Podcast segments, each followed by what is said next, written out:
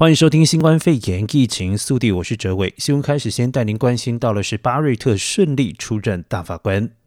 距离美国十一月三号大选仅剩一周多，由共和党把持的联邦参议院昨天以五十二票对四十八票批准了巴瑞特最高法院大法官人事案，让总统特朗普在政坛拿下一大胜利。巴瑞特大法官人事案通过，特朗普进而履行了最高法院戏剧性的保守化改革。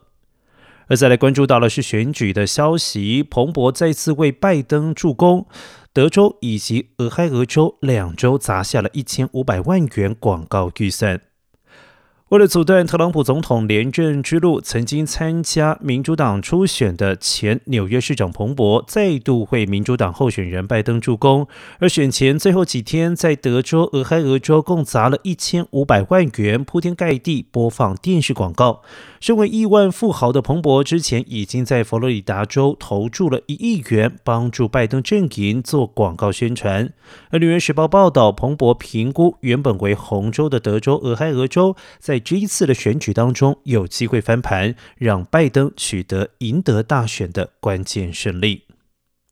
再来关注到了一样是选举的消息，邮电门对选情影响不大，特朗普竞选团队将改策略。纽约邮报报道，民主党总统候选人拜登次子杭特·拜登外泄邮电近两周以来，拜登竞选团队评估发现，拜登选情似乎并没有获得拉抬，因此竞选广告并未继续炒作邮电门，转而攻击拜登的税改方案。而尽管特朗普在造势大会上仍然把杭特·拜登挂在嘴边。但迄今仍对邮电门充满高度兴趣的，也只剩下了挺特朗普的极右派阴谋论网站。而根据媒体研究机构广告分析统计显示，自从《纽约邮报》爆料报道刊登之后，特朗普竞选团队共计为二十九支竞选广告购买电视播放时段，而其中只有两支广告谈到杭特·拜登，总共投注花费约一百一十万元。相形之下，特朗普竞选团队以攻击拜登税改计划为内容的广告，投注经费则将近四倍之多。继续带您关心疫情的消息。礼来抗体药对新冠肺炎重症患者无效，政府终止试验。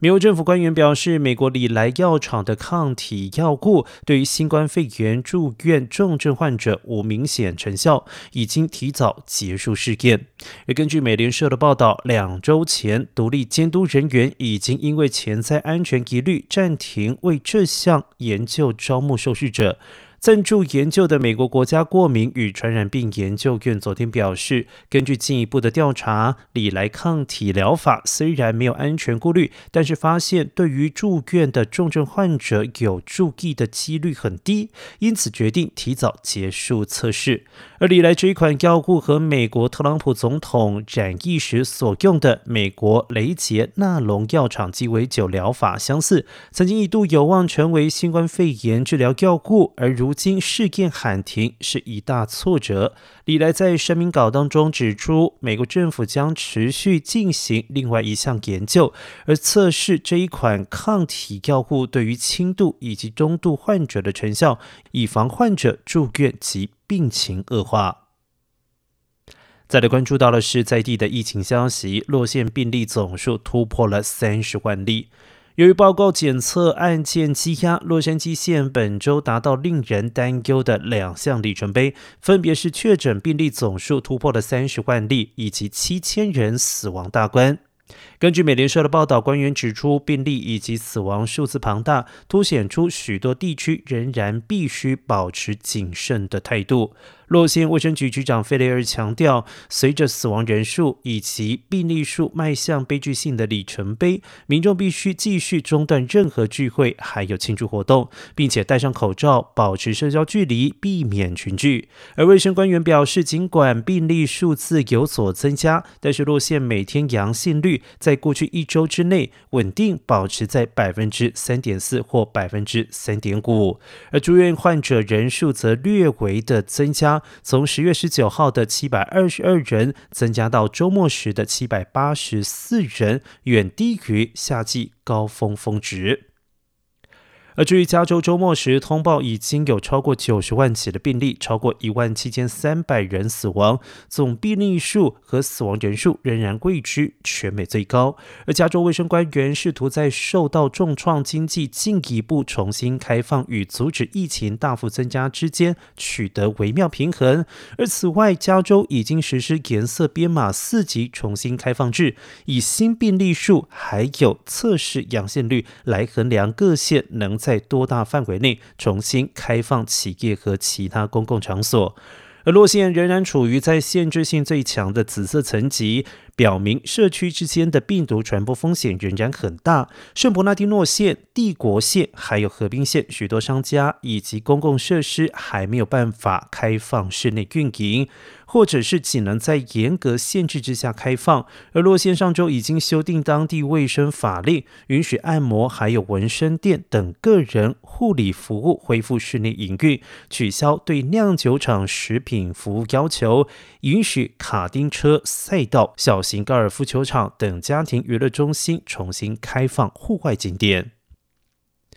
而再来带您关注到的是山火的消息。尔湾大火起因恐怕是爱迪生电力公司电缆。南加州爱迪生电力公司一位发言人表示，针对昨天发生在尔湾东边的斯维拉都山火，公司已经向加州公共事业委员会提交一份初步电气安全事件报告。初步推测，电信线上的绑闸线有可能和爱迪生电力公司的电力线接触，导致起火。而目前确切的起火原因仍然在调查当中。爱迪生电力公司表示将全力配合调查。而这一场大火让尔湾市北区将近六万多名的居民，二十六号早上在烟雾中紧急撤离住处。二十六号下午，强制撤离区域扩大到呈现大公园附近社区以及尔湾南侧的森林湖市，而共计撤离了约九万一千人。只是呈现祸不单行，二十六号在尔湾以外的另外一场蓝级野火，面积已经超过了一千一百英亩。由于向尤巴林达蔓延，迫使市政府下达疏散令，要求数千户住家的居民撤离。此外，部分的 Chino Hills 南区以及部分 Brea 的东区住户，也在昨天被要求强制撤离。继续带您关心到的是国际疫情的消息，西班牙失业率上升到了百分之十六点三。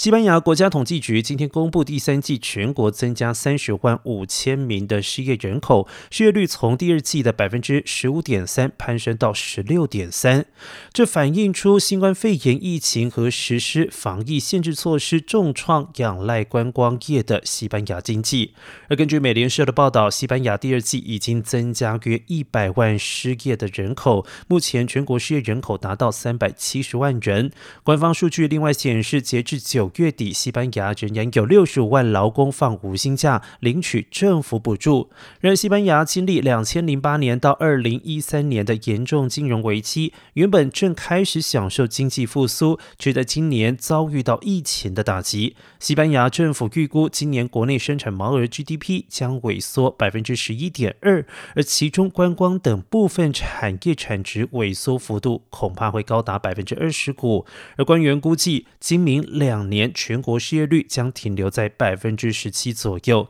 而西班牙政府本月稍早公布计划，将动用一千四百亿欧元的欧洲联盟援助金来重塑经济，目标是未来三年创造八十万个就业机会。新闻最后带您关心到的是南半球的澳洲的消息，连续两天零确诊的墨尔本酒吧以及餐厅将会恢复营业。